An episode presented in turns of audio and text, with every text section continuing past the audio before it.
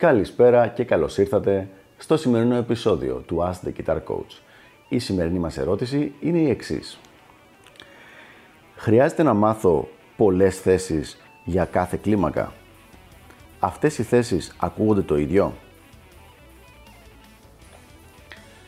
Μια πολύ ωραία ερώτηση λοιπόν και μια, ένα θέμα το οποίο το ακούω πάρα πολύ συχνά, με ρωτάνε πάρα πολύ συχνά για το θέμα των κλιμάκων. Χρειάζονται κλίμακες, δεν χρειάζονται. Αν χρειάζονται σε μία θέση ή σε πολλές. Αν, θες, αν είναι πολλές οι θέσεις με το σύστημα το Cates, με το σύστημα το Thin String, με το σύστημα του Berkeley και όλα αυτά τα πράγματα. Κάποια στιγμή θα κάνω ένα βίντεο συγκεκριμένα για όλα αυτά τα θέματα, αλλά σήμερα η ερώτηση του φίλου μας είναι αρκετά πιο συγκεκριμένη. Για να δούμε λοιπόν πώς μπορούμε να τον βοηθήσουμε. Το πρώτο μέρος της ερώτησης λοιπόν είναι κατά πόσο χρειάζεται να ξέρεις όλες τις θέσεις μίας κλίμακας. Η άποψή μου ως καθηγητής κιθάρας, ως coach που προσπαθεί να βοηθήσει τα παιδιά, τους κιθαριστές να φτάσουν το μάξιμο των ικανοτήτων του, είναι ναι. Ότι πρέπει να τις ξέρεις, να ξέρεις την κλίμακα σε όλη την κιθάρα. Τώρα, αν είναι όλες οι θέσεις, αυτό εξαρτάται από το τι εννοείς όλες τις θέσεις, αλλά σε όλη την κιθάρα, ναι. Αυτό όμως δεν σημαίνει ότι δεν μπορείς να αρχίσεις να πειραματίζεις με μια κλίμακα πριν μάθεις όλες τις θέσεις. Πάρα πολύ μουσική και πάρα πολύ ωραία μουσική έχει γίνει σε μία ή δύο θέσεις από μια μιας κλίμακας. Δεν είναι δηλαδή ικανή και αναγκαία συνθήκη για να μπορέσεις να παίξεις κάτι, ας πούμε, της προκοπής, το να ξέρεις όλες τις θέσεις μιας κλίμακας. Για να δούμε λοιπόν τι χρειάζεται να ξέρεις εξ αρχής για να μπορέσεις να χρησιμοποιήσεις μια κλίμακα. Η πρώτη θέση λοιπόν που πρέπει να μάθεις είναι το box 1 που λέω εγώ που είναι με την τονική στην έκτη χορδή παιγμένη με το πρώτο δάχτυλο. Δηλαδή αν μιλάμε για τη λαμινόρε κλίμακα. Οπότε λοιπόν αυτή η θέση η οποία θα πηγαίνει μέχρι κάτω ε, είναι η βασική σου θέση με την οποία θα αρχίσεις να πειραματίζεσαι με την κλίμακα αυτή. Και το ίδιο ισχύει κατά την άποψή μου με κάθε κλίμακα. Δηλαδή, είτε μάθεις την μινόρε περατονική, είτε μαθαίνεις την uh, alter dominant κλίμακα, πάλι με αυτή τη θέση θα δουλέψεις. Με την τονική στην έκτη χορδή, περμένη με το πρώτο, μερικές φορές ίσως το δεύτερο δάχτυλο, ανάλογα με την δακτυλοθεσία. Αυτό θα σου δώσει λοιπόν μία θέση για να την εναρμονίσεις με τα βασικά μπαρέ, μινόρε ή ματζόρε ακόρντα. Δηλαδή,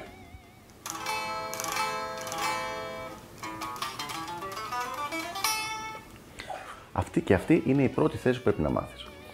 Η επόμενη θέση είναι η ίδια, αλλά με τονική στην πέμπτη χορδή.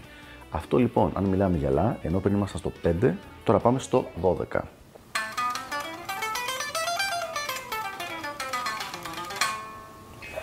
Αυτό λοιπόν σημαίνει ότι όταν έχεις μάθει την κλίμακα από εδώ και από εδώ και μετά η οκτάβα της έκτης χορδής είναι εδώ πάλι, έχεις ουσιαστικά μοιράσει αρκετά όμορφα την κιθάρα. Δηλαδή, μπορείς να παίξεις κάτι και στις χαμηλές νότες και στις σχετικά ψηλές και στις πολύ ψηλές, παίρνοντας την οκτάβα της πρώτης θέσης. Οπότε, σε εκείνη τη φάση είσαι σε ένα καλό σημείο. Έχει λυθεί λοιπόν το θέμα; Σίγουρα όχι. Για να μπορέσεις πραγματικά να κάνεις ωραία μουσική και να εκφραστείς με την κλίμακα αυτή, πρέπει να μάθεις και τις άλλες θέσεις για να μπορέσεις δηλαδή να συνεννοηθεί. Θα σα δώσω ένα παράδειγμα σε σχέση με, με τα ελληνικά.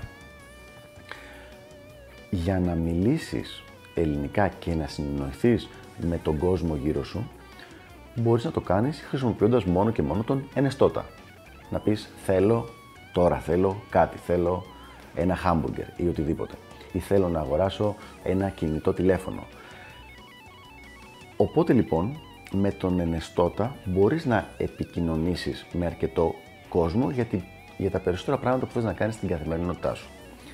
Θεωρείσαι όμως ότι ξέρεις καλά την ελληνική γλώσσα και ότι μπορείς να επικοινωνήσεις οποιοδήποτε ιδέα θέλεις αν μιλάς μόνο στον ενεστώτα. Σίγουρα όχι. Πρέπει να μπορείς να χρησιμοποιήσεις και τον παρατατικό και τον αόριστο και τους υπόλοιπους χρόνους για να μπορέσεις να εκφράσεις διαφορετικά νοήματα. Έτσι, ακριβώς, και το ξαναλέω ακριβώς, είναι και με τις διαφορετικές θέσεις των κλιμάκων. Δηλαδή, κάθε διαφορετική θέση σου δίνει τις ίδιες νότες μεν, αλλά σε άλλα σημεία και με άλλη χρειά. Δηλαδή, αλλιώς είναι η χρειά του σολ εδώ πέρα, στο τρίτο τάσος της πρώτης χορδής. Για να το δούμε.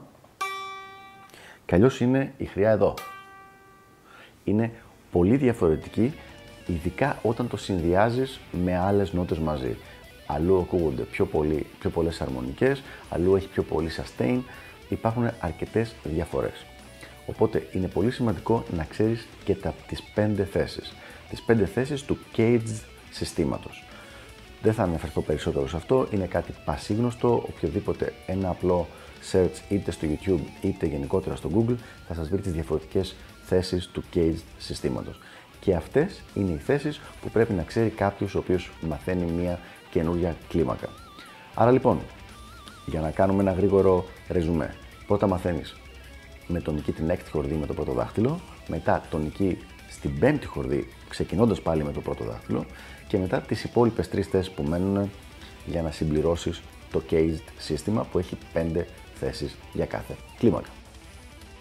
Πάμε τώρα στη δεύτερη ερώτηση, το παρακλάδι της ερώτησης ε, του φίλου μας, ο οποίος ρωτάει η κάθε θέση ακούγεται η ίδια; Και αυτό είναι μια πολύ καλύτερη ερώτηση από ό,τι μπορεί να ακουστεί στην αρχή.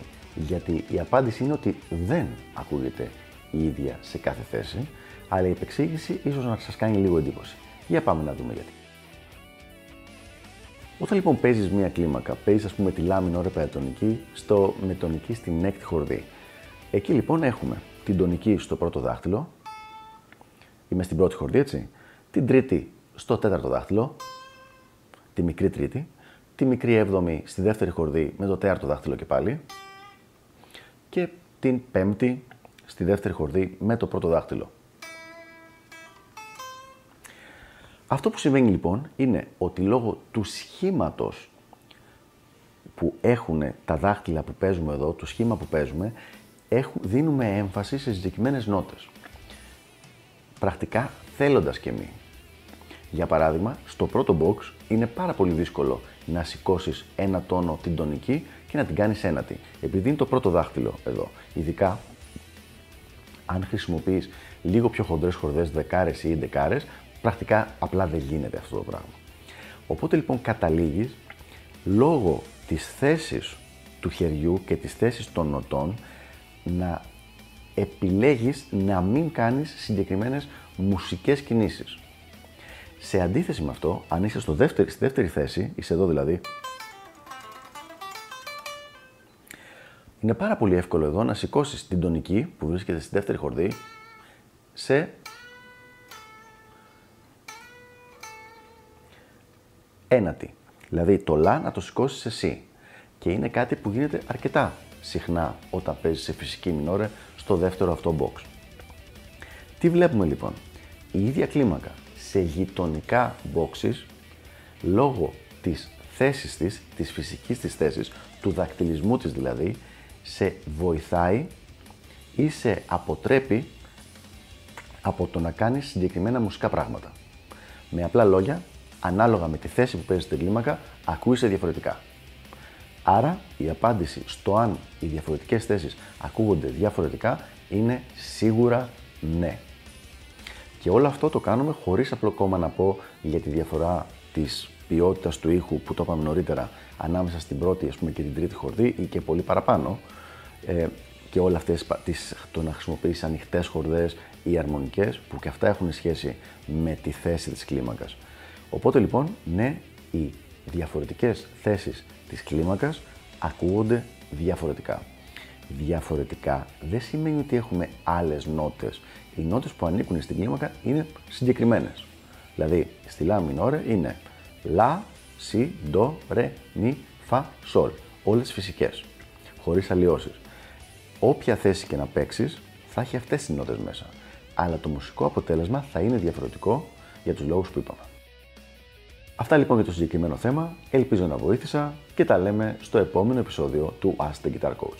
Γεια χαρά!